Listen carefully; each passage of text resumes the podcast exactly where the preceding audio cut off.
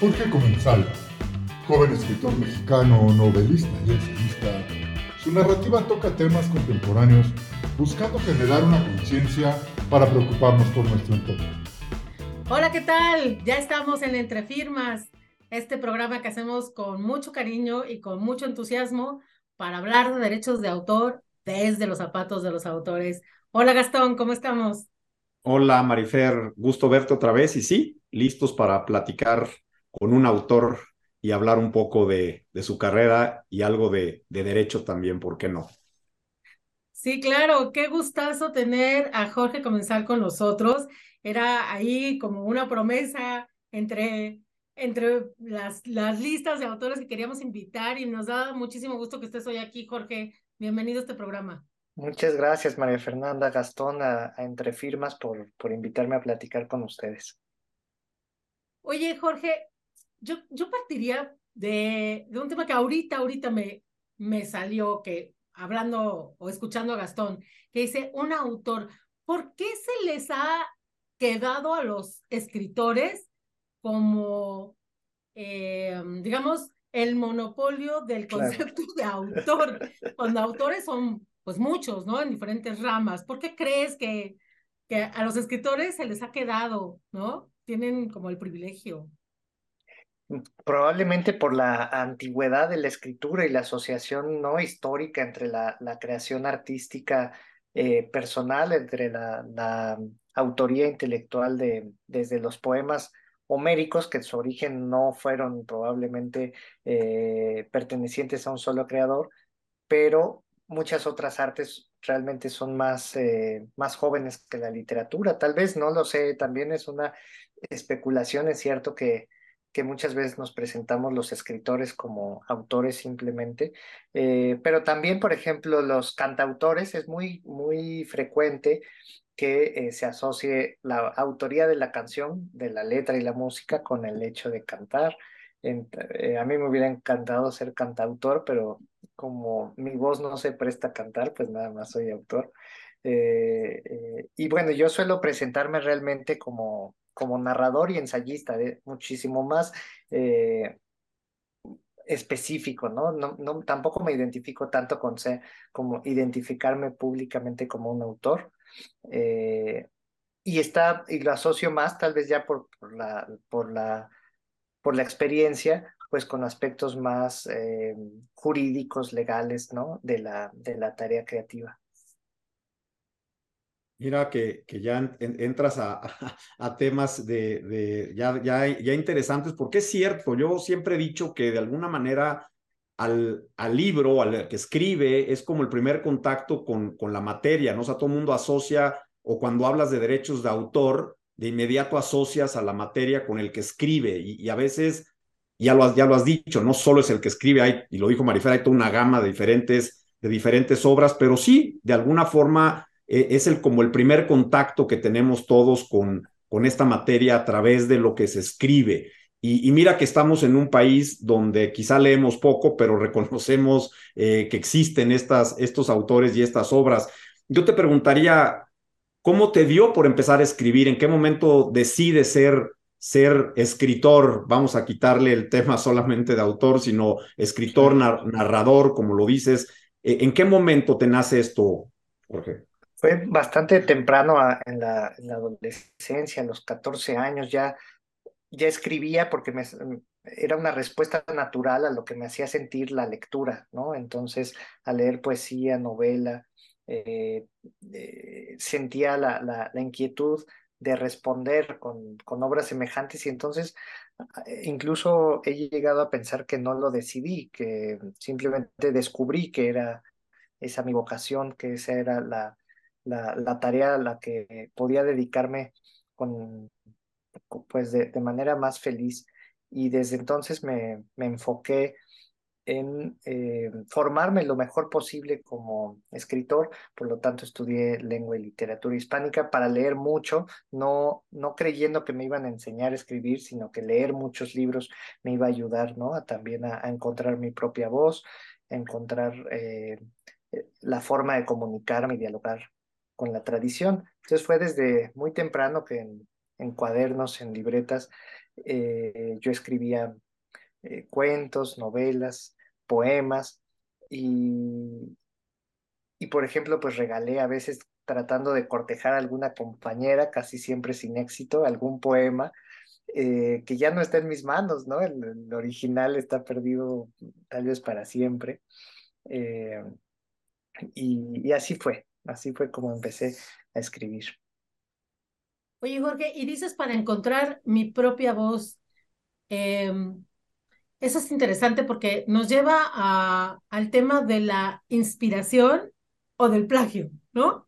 Claro. Qué, qué fina, qué delgada puede ser la línea entre, eh, digamos, seguir o que te guste mucho el estilo o la manera en la que narra alguien y copiar, ¿no? Claro. ¿Dónde le encuentras esa línea, ese límite, esa frontera desde el punto de vista del oficio del escritor, del, del, del de la pluma? Claro, pues la... La, es sumamente difícil, creo, encontrar tu propia voz y aún más difícil que se reconozca, ¿no? Más a, que alguien pueda leer un texto y saber que es tuyo sin haber eh, visto el nombre impreso ahí. Eso pasa con poca frecuencia, es difícil. Hablando de, no, justamente de no tener que firmar un texto para hablar de entre firmas y que a pesar de eso se reconozca, es difícil. Eh, a veces, por ejemplo, yo me acuerdo muy bien en la adolescencia tener una etapa muy borgiana, ¿no? De, donde claramente estaba imitando a Jorge Luis Borges en sus temas, en su estilo, en su forma de versificar. Y, y, y esto fue parte de una etapa formativa. La imitación ahí no implicaba una intención plagiaria porque no quería hacer pasar mis, mis textos como de Borges. Al contrario, yo quería eh, eh, ser yo mismo, pero escribiendo como él. Y eso pues lo vas, tal vez, eh, lo superas con... con la práctica, con el ejercicio, con la ampliación de la lectura, con definir tu propia identidad. Eh, sí resulta problemático con frecuencia cuando establecer qué es lo que nos pertenece, porque una, una cosa es simplemente la copia textual, ¿no? De lo que escribiste y la, que, que no hay duda de que está mal. Pero ¿qué pasa cuando, por ejemplo, uno eh, escribe sobre un tema muy específico y alguien más comienza a hacerlo después de haberte leído y te sientes a veces como despojado de algo que de algún modo te pertenecía, ¿no? Y, y esa relación posesiva a veces con los temas, con las formas de escribir, pues genera rencillas, genera confrontaciones, genera incomodidades, pero eh, hasta donde yo lo, lo sé, y ustedes me, me explicarán mucho mejor, no es algo que pueda denunciarse o que pueda clasificarse eh, jurídicamente, ¿no? No sé, ustedes me contarán hasta dónde los temas, por ejemplo, este, le pertenecen a los autores. Fíjate que, que, que entras a, a, a materia muy, muy interesante y que, claro, ahorita es casi inevitable cuando escuchamos la palabra plagio, que durante mucho tiempo incluso abogados ni siquiera les gustaba ese término porque te dicen es que plagio no está... Eh, en la ley como tal, o sea, no existe, o sea, no, la ley no menciona la palabra plagio cuando se refiere a la reproducción o copia, pero más allá de la parte, de la parte teórica y, y muy técnica jurídica, yo lo que, lo que, lo que empiezo a, a ver de lo que mencionas es, a ver, una cosa es la temática, o sea, los temas, eh, el amor, este, el despecho, las aventuras, la conquista, o sea, muchos temas que están ahí que yo creo que no son de nadie, es decir, cualquiera puede hacer un tratamiento respecto de esos temas, y yo lo que veo y, y, y donde ya empiezo a sentir que pudiera haber este, esta, esta, esta no inspiración, pero quizá ya ese plagio, es cuando este contenido, esta forma de expresión que tienes tú en tu novela, pues empieza a ser o muy parecida o la misma, y entonces empieza a haber ya reproducciones de, de texto, reproducciones Eh, casi a, a veces ya de, de, de completas de lo que está escrito, pero no, no de la temática. O sea, yo la temática no te podría decir, en mi opinión, que es privativa tuya. O sea, si mañana tú quieres escribir un libro que hable sobre los amores en la, en, no sé, la época prehispánica en México, pues no, no porque lo hayas escrito tú, ya nadie va a poder escribir un libro relacionado con los amores en la época prehispánica, ¿no? O, por ejemplo, eh, que por ahí hay un libro que habla sobre los, los amores del, de los presidentes o de los políticos o de la gente conocida, es decir, estas mujeres atrás de los hombres famosos o los hombres atrás de las mujeres famosas. Creo que la temática la podría tocar cualquiera y, y no es privativa. Ya como lo redactas, ya como lo escribes, ya empieza ahí sí a ver, para mí, la protección ya del derecho de autor. Y yo te preguntaría, en, entrando un poco en eso, cuando tú registras y cuando tú tienes tus obras, porque entiendo que tú sí lo haces, que tú sí te has preocupado por, por registrar la obra, por revisar a lo mejor los contratos con las editoras, y ahorita nos platicarás de alguna experiencia, ¿qué es lo que a ti, en todo caso, de eso que registras, cuando tú lo ves en, eh, o, o, o lees por ahí alguna otra narrativa, algún otro libro, que tú sientes más bien qué es lo que te están copiando? Porque a mí me interesa mucho que conocer la postura del autor, decir, no, es que para mí yo siento que me copian cuando, cuando qué, cuando pasa qué, o sea, a, para ti, ¿en qué momento te estarían más bien plagiando tu obra? Fíjate que pienso de inmediato en, en los personajes, ¿no? Creo que eh, ahí sí hay, y, y por... por Por lo que sé, hay, hay problemas porque pasa con frecuencia en el caso de, de narrativas muy, muy exitosas como Harry Potter o El Señor de los Anillos, eh, este tipo de literatura que también genera la llamada fanfiction, pues hay un problema ilegal sobre el uso de los personajes. El Quijote, por supuesto, no tardó en ser eh, reutilizado por otro autor en una segunda parte del Quijote. Lo mismo pasó con el, en la eh, literatura clásica con el Lazarillo de Tormes. Y a mí no me ha pasado personalmente, pero creo que esa es una eh, forma muy problemática en la actualidad de eh, relación con la autoría. Cuando alguien más retoma a los personajes de, de una novela, de una película, Y, y, y comienza a escribir sus propias historias basadas eh, en esos personajes, ¿no? Creo que ahí es un problema con el que nos podríamos llegar a enfrentar.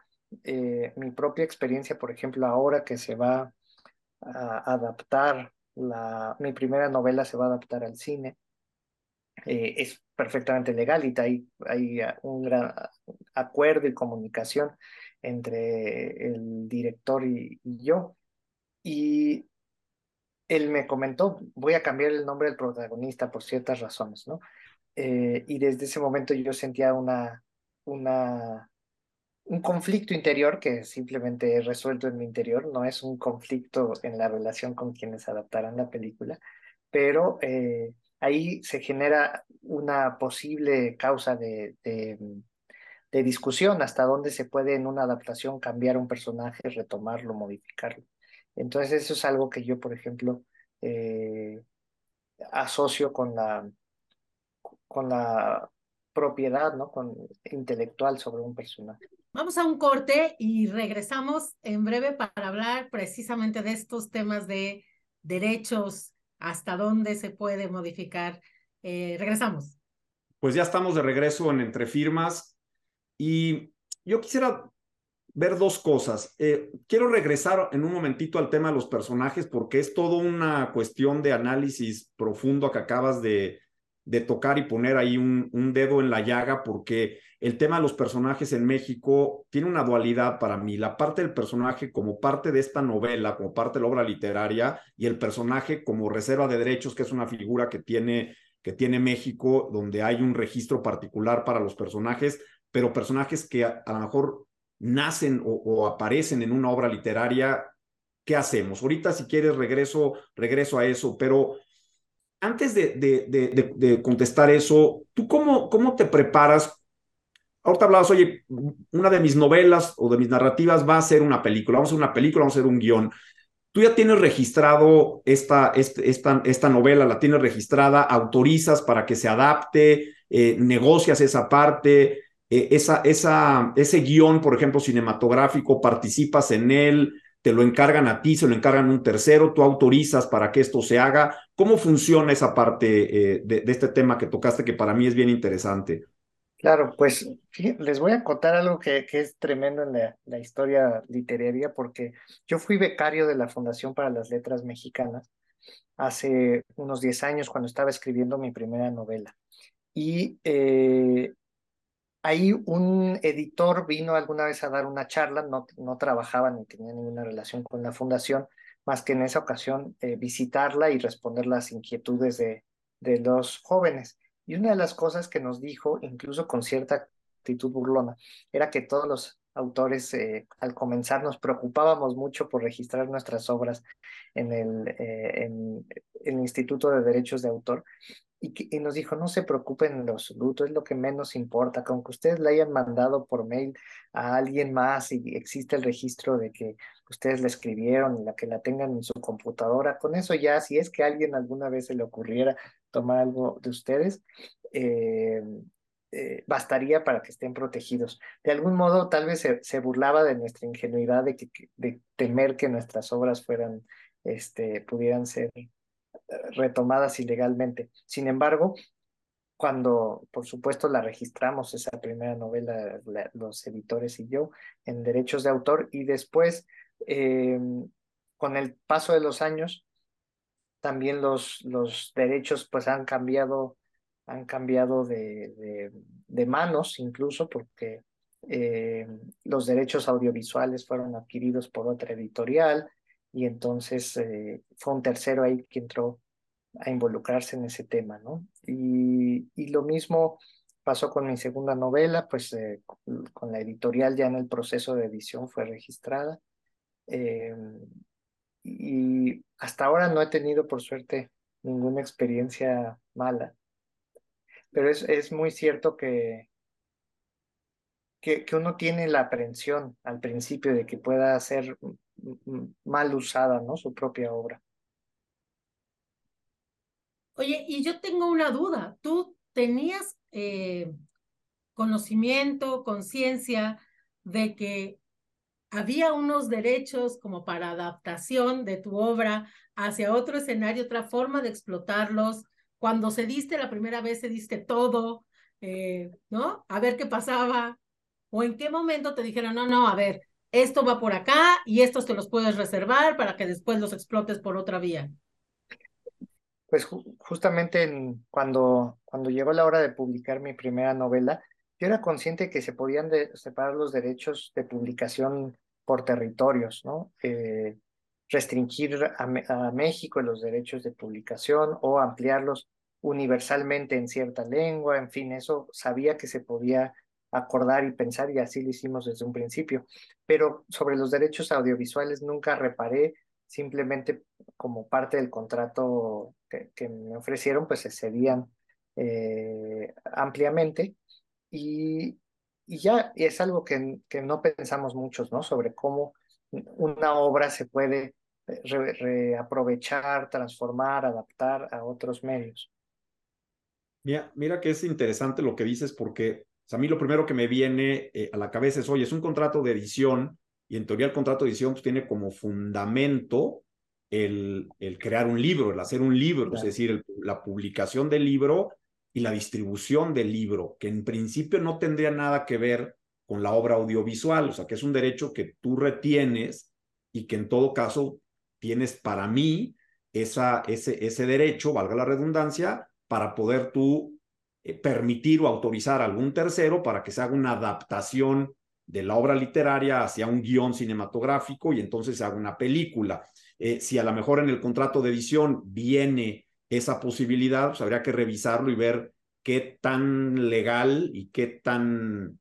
tan honesto fue por parte del editor el haberte eh, retenido o solicitado que le cedieras un derecho para hacer adaptaciones o modificaciones de la obra. Esa parte habría que revisar el contrato, pero para mí la ley lo que te dice que es el contrato de edición es para un libro, o sea, para hacer claro. un libro y no para que tengas o tenga el editor el derecho de mañana autorizar él que se haga una película, a lo mejor tú no quieres, o sea, a lo mejor tú quieres que tu bebé se quede en libro, y mañana resulta que hacen una película, y como te dije ahorita, oye, además le vamos a cambiar el nombre al protagonista, oye, por, si yo quiero que se llame Juan, pues así quiero que se llame, porque en principio, pues tú tienes esos derechos, y, y después, como dices, si haces paz contigo, y en vez de Juan se llama Pedro, y no afecta tanto, no pasa nada, pero entra, por ejemplo, esa parte del personaje, y lo retomo porque porque ya empiezas a, a, a darnos pie de las cosas que suceden a la hora de que se sientan a negociar ustedes con las editoras o con, o con terceros. Yo te diría, o sea, el personaje es muy importante, obviamente, en, en una novela, es decir, la historia por un lado y los personajes, ¿no? Hay personajes que trascienden a las propias novelas, hay personajes que inclusive de ese personaje, como lo dice, se hace una nueva novela y se hace una historia basada ahora en, en la vida de ese personaje, sí. Le dirían en el cine un spin-off, ¿no? Y, y ahí te diría, ¿tú has registrado a esos personajes? Es decir, ¿los has sacado de tu novela y los has registrado como personaje o se han quedado al nivel de novela y has permitido que se adapten eh, después a cine o, o los has sacado de ahí para otra novela? ¿O sabías siquiera que existe la posibilidad de que pueden tener un registro propio esos personajes? Sabía de la posibilidad del registro de personajes por alguna controversia que, que tuvo esta, este personaje emblemático que es Chespirito con, eh, o sea, Bol- Gómez Bolaño con, con sus personajes, ¿no? Que ha tenido incluso batallas legales por, por el derecho de los actores a utilizar sus personajes y demás. Entonces, por eso supe desde hace mucho sobre la posibilidad de registrarlos. Yo personalmente no lo, no lo he hecho y, y bueno, puede ser muy valioso definitivamente.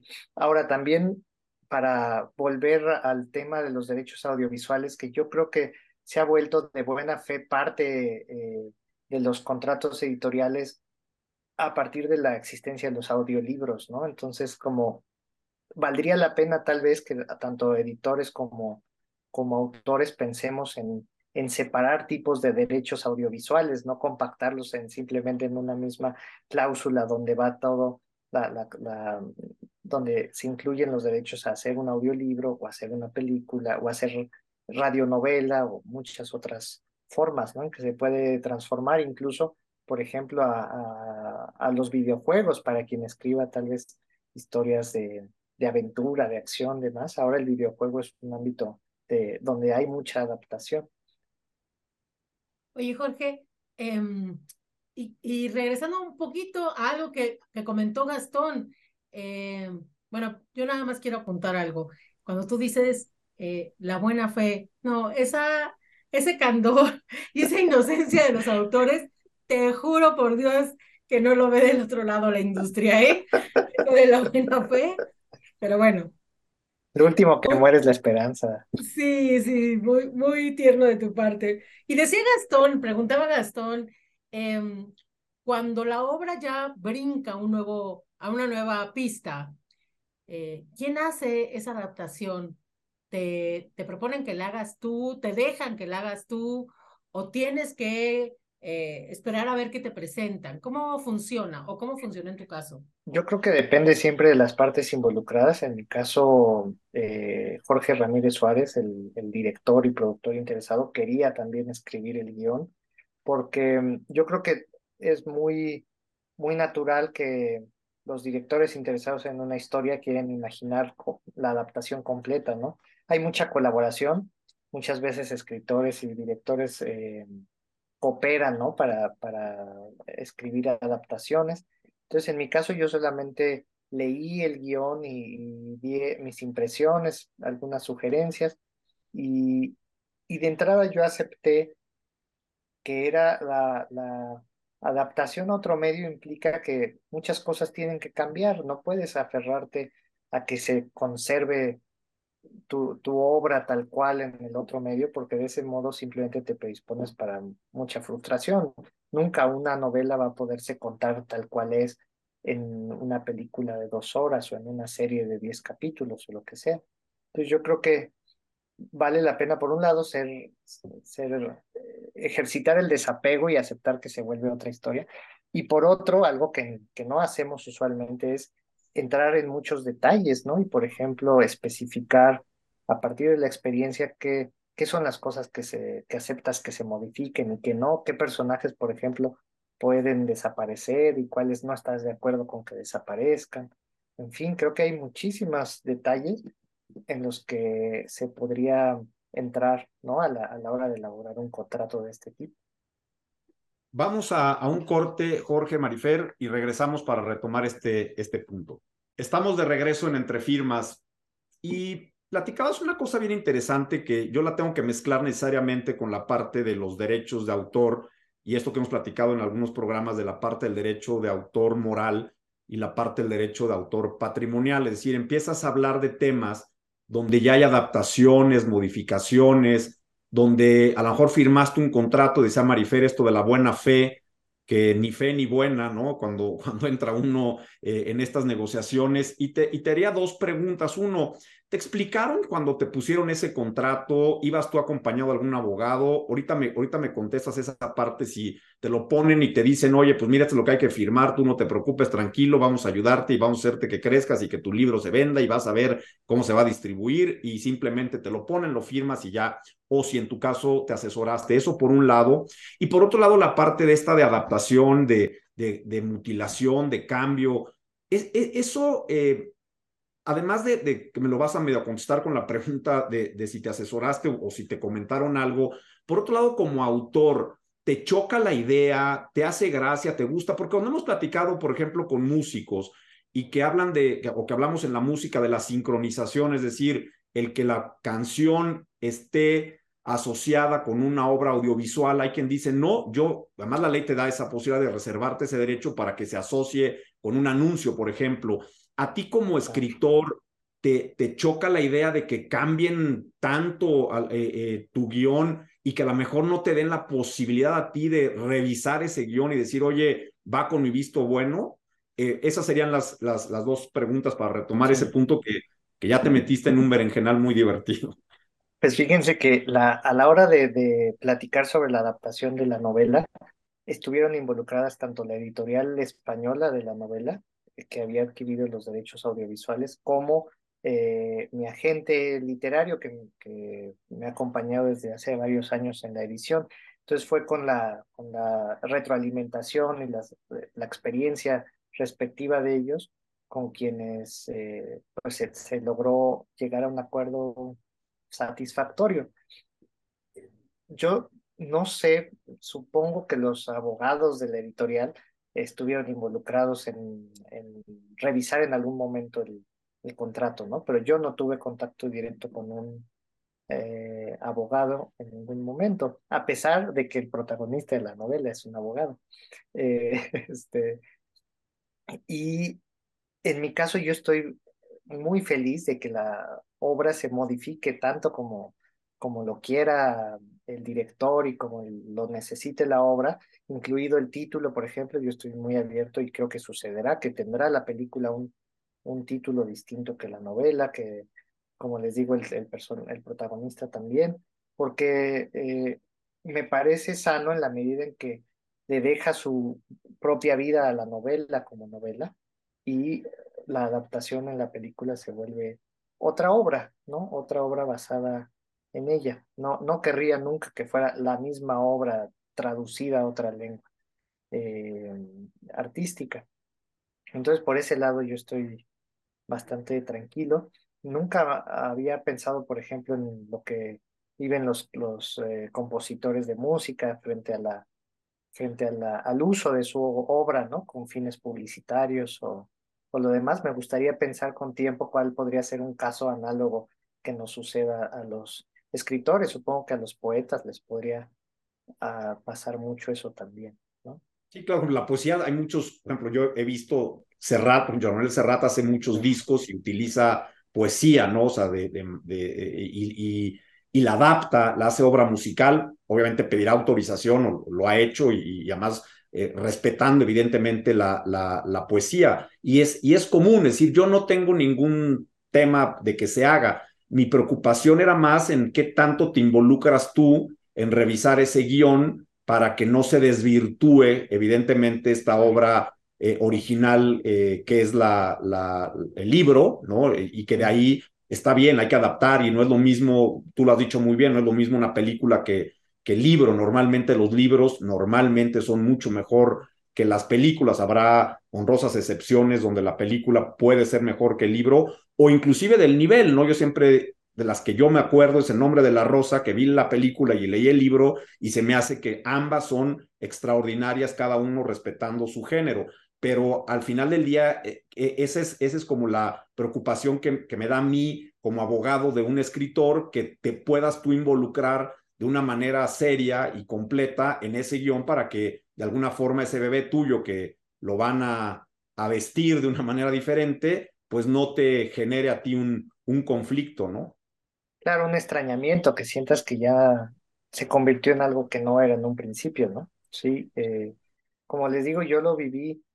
También creo que algo muy importante en donde el autor tiene que estar involucrado es en, en aceptar el, la relación con cierta ar, artista que va a adaptar la obra, ¿no? Si confías en su, en su criterio, si confías en lo que quiere hacer, en su visión, eso es su, sumamente importante para darle libertad eh, creativa y que haga lo que considere pertinente, ¿no? Entonces eso fue también mi caso, que yo pues quería dejar que se fuera con, con otro, otro padre creativo la, la novela, ¿no? A seguir su camino. Oye, Jorge, y tú acabas de contarnos que en este proceso estuvo involucrado un, eh, un sujeto que no es muy común todavía en la, en la industria mexicana, que es el agente literario.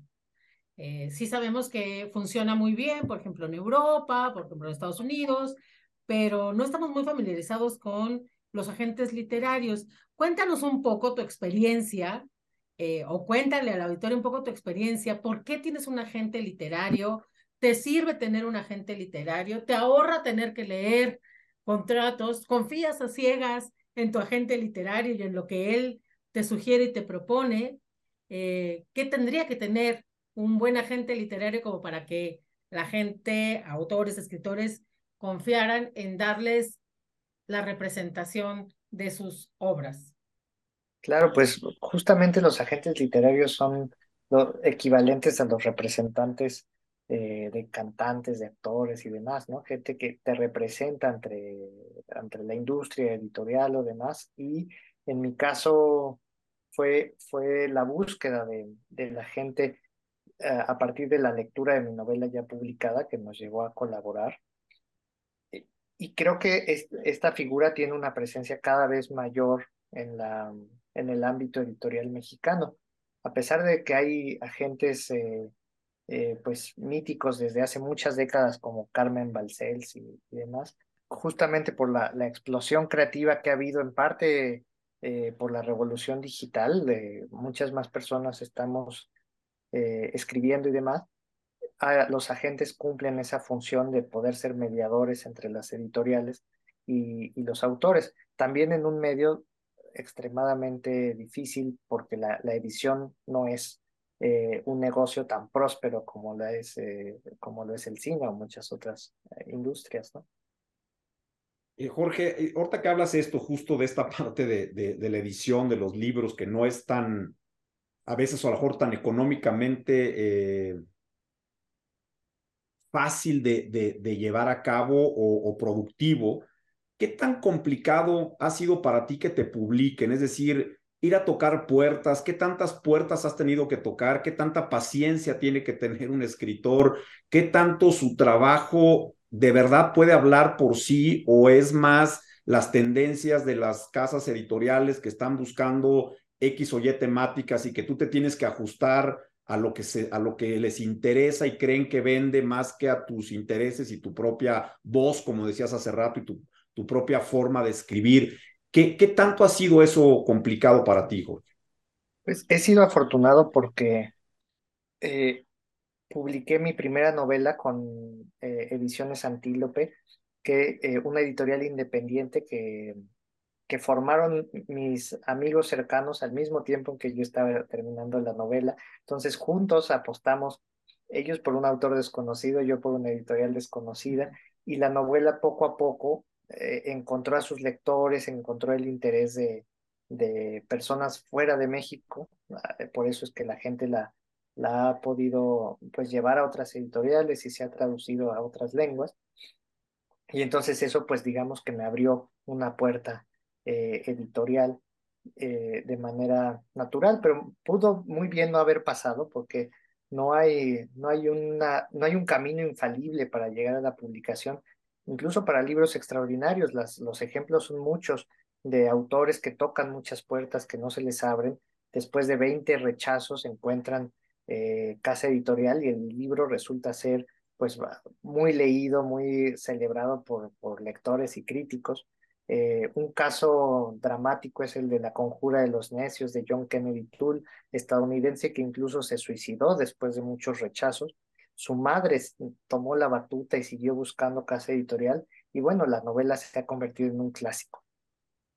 Entonces, eh, es necesaria mucha paciencia. Mi mantra es que los libros no llevan prisa, porque tardan mucho tiempo a veces en llegar al, a quien lo vaya realmente a disfrutar, a apreciar, a valorar, y aunque las mesas de novedades tienen un ritmo injusto a veces donde los libros desaparecen, eh, pues hay que ser pacientes y, y buscar, y sobre todo ahí sí reclamar a, a agentes y editores que, que hagan su trabajo y que, que lean. Yo cuando fui editor de revista tenía la... la la misión, la tarea de siempre leer aquellas cosas que me enviaban autores desconocidos o nuevos, porque desde ahí es donde podíamos abrir nuevas puertas, ¿no? Entonces, eh, tratar de no dejarnos dominar por el exceso de trabajo y darle siempre un espacio de nuestro tiempo a lo, a lo desconocido, a lo inesperado.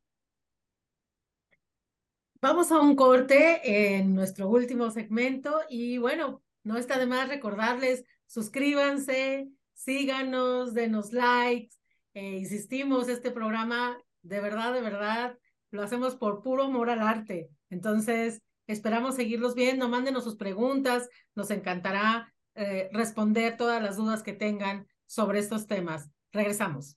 Regresamos a Entre Firmas y para acabar este segmento y, y con esta charla que habrá sido bien interesante porque ya nos hemos dado cuenta de que estás muy involucrado, Jorge, con, además de tu trabajo, con lo que significa esta parte de la protección de tu trabajo. Y hoy en día hay esta herramienta que el otro día uno de mis hijos inclusive me enseñó cómo trabajaba, que se llama este chat box, donde él le daba unas instrucciones y hasta me decía, papá, mira, le voy a hablar bonito y me va todavía a contestar mejor de lo que yo quiero. Y estaba haciendo él unos guiones y unas cosas para, para un trabajo que tiene. Y ¿tú ves ahí algún riesgo, ves algún peligro tú como escritor? Y peligro no me refiero de, de que te vaya a, a comer la inteligencia artificial, pero ¿ves algún riesgo, ves, ves alguna problemática con, la, con esta parte de la inteligencia artificial y que puede llegar a ser repetitivo y, y copiado inclusive eh, según las instrucciones que le des? Y luego sí quiero que nos hables de esta novela que presentaste y todo esto que hemos platicado de, de esto, de que lo vas a llevar al cine y cómo, y, y, y cómo llegó, cuál es un poquito la narrativa, la, la temática para cerrar este, este gran programa. Gracias, pues justamente he pensado mucho eh, estos días sobre estas nuevas estrategias o herramientas, ¿no?, de inteligencia artificial, la posibilidad de establecer un diálogo aparentemente humano con, con un programa y que sea capaz de escribir lo que se le pida, desde novelas hasta ensayos. Eh, parece ser amenazante, ¿no?, para los creadores. Y en última instancia yo creo que la, la cuestión se definirá en aquello que buscamos los seres humanos íntimamente y que más allá probablemente la, la inteligencia artificial sea capaz de escribir Eh, tramas muy entretenidas y, y hechas de tal forma que te, que te atrapen por, por uh, enigmas y demás. Y entonces, pero al no ser humanas, creo que van a seguir eh, incrementando algo que ya nos pasa, que es una sensación de desconexión, de soledad, de aislamiento, eh, que solamente se puede revertir a través del contacto humano y de querernos comunicar en el fondo con otras personas, no solamente ser entretenidos, sino estar eh, cerca de alguien más, conocernos mejor a través de alguien más.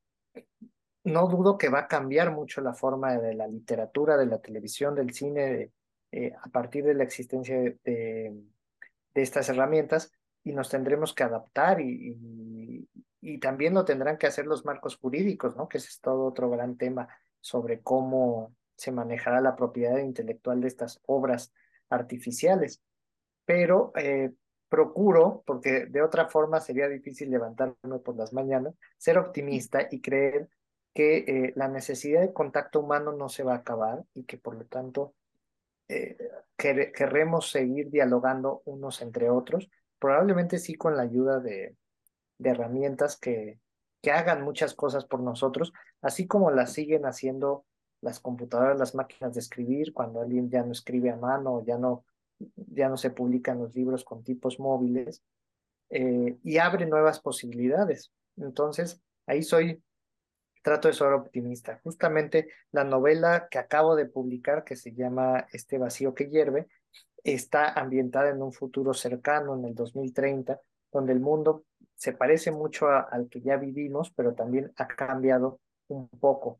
Y, y parto en esta trama de una, un gran incendio en el Panteón Civil de Dolores, en la Ciudad de México, y planteo escenarios porque eh, de ciencia ficción, pero a cuentagotas, realmente no es una novela de ciencia ficción, donde, por ejemplo, ya es una realidad muy extendida la clonación de animales en peligro de extinción, el uso eh, de robots con fines de vigilancia, eh, por supuesto la, la inteligencia artificial y también el uso de robots para los cuidados de las, por ejemplo, de personas mayores. Y, y lo que yo trato de reflejar en esta novela es justo eso que les comentaba, que me preocupa que nos vayamos queda, aislando, que los, los vínculos humanos eh, se están deteriorando mucho por, la, por las exigencias de la sociedad actual y no hemos encontrado la manera de, de cuidarlos, de, de conservarlos muchas veces, ¿no? Y, y, y eso puede llevar a la, a la soledad. Es, ese es el tema que abordo en esta novela. Y la que se está adaptando al cine se llama Las Mutaciones, y es una novela eh, donde trato de abordar un tema dificilísimo, que es el del cáncer, pero a través de una historia llena de momentos eh, cómicos, eh, alegres, luminosos. Jorge, de verdad, muchísimas gracias por este programa, muchísimas gracias por compartir con nosotros estos minutos, eh, y yo la verdad no me queda más que decirte que ya empecé a leer el, el libro que, que me hiciste favor de autografiarme en Guadalajara. Está extraordinario y yo se lo recomiendo a la gente. Lo he visto, he visto sus presentaciones y Jorge es de los que llena auditorios. Entonces, mucho éxito con la novela que, que recién se presentó y muy, bueno, en, en Guadalajara, y mucho éxito con Las Mutaciones, que ya veremos en, en serie o en cine, ¿qué es? En cine. En cine. Y pues gracias a ustedes, gracias Gastón, como siempre. Gracias, gracias a ti, gracias Jorge por, por esta plática, gracias por seguir eh, insistiendo en este tema de, de la escritura, de seguir creando, de seguir protegiendo, de seguir cuidando y de seguir creyendo que lo importante es seguiremos siendo los seres humanos por encima de las máquinas. Exacto, y no tampoco dejaremos que la inteligencia artificial escriba todos los contratos, ¿no? Y, y hacer ese otro tema. Muchas gracias, Gastón, María Fernanda, por este programa. Gracias y nos vemos en la próxima edición. Hasta luego. Hasta luego.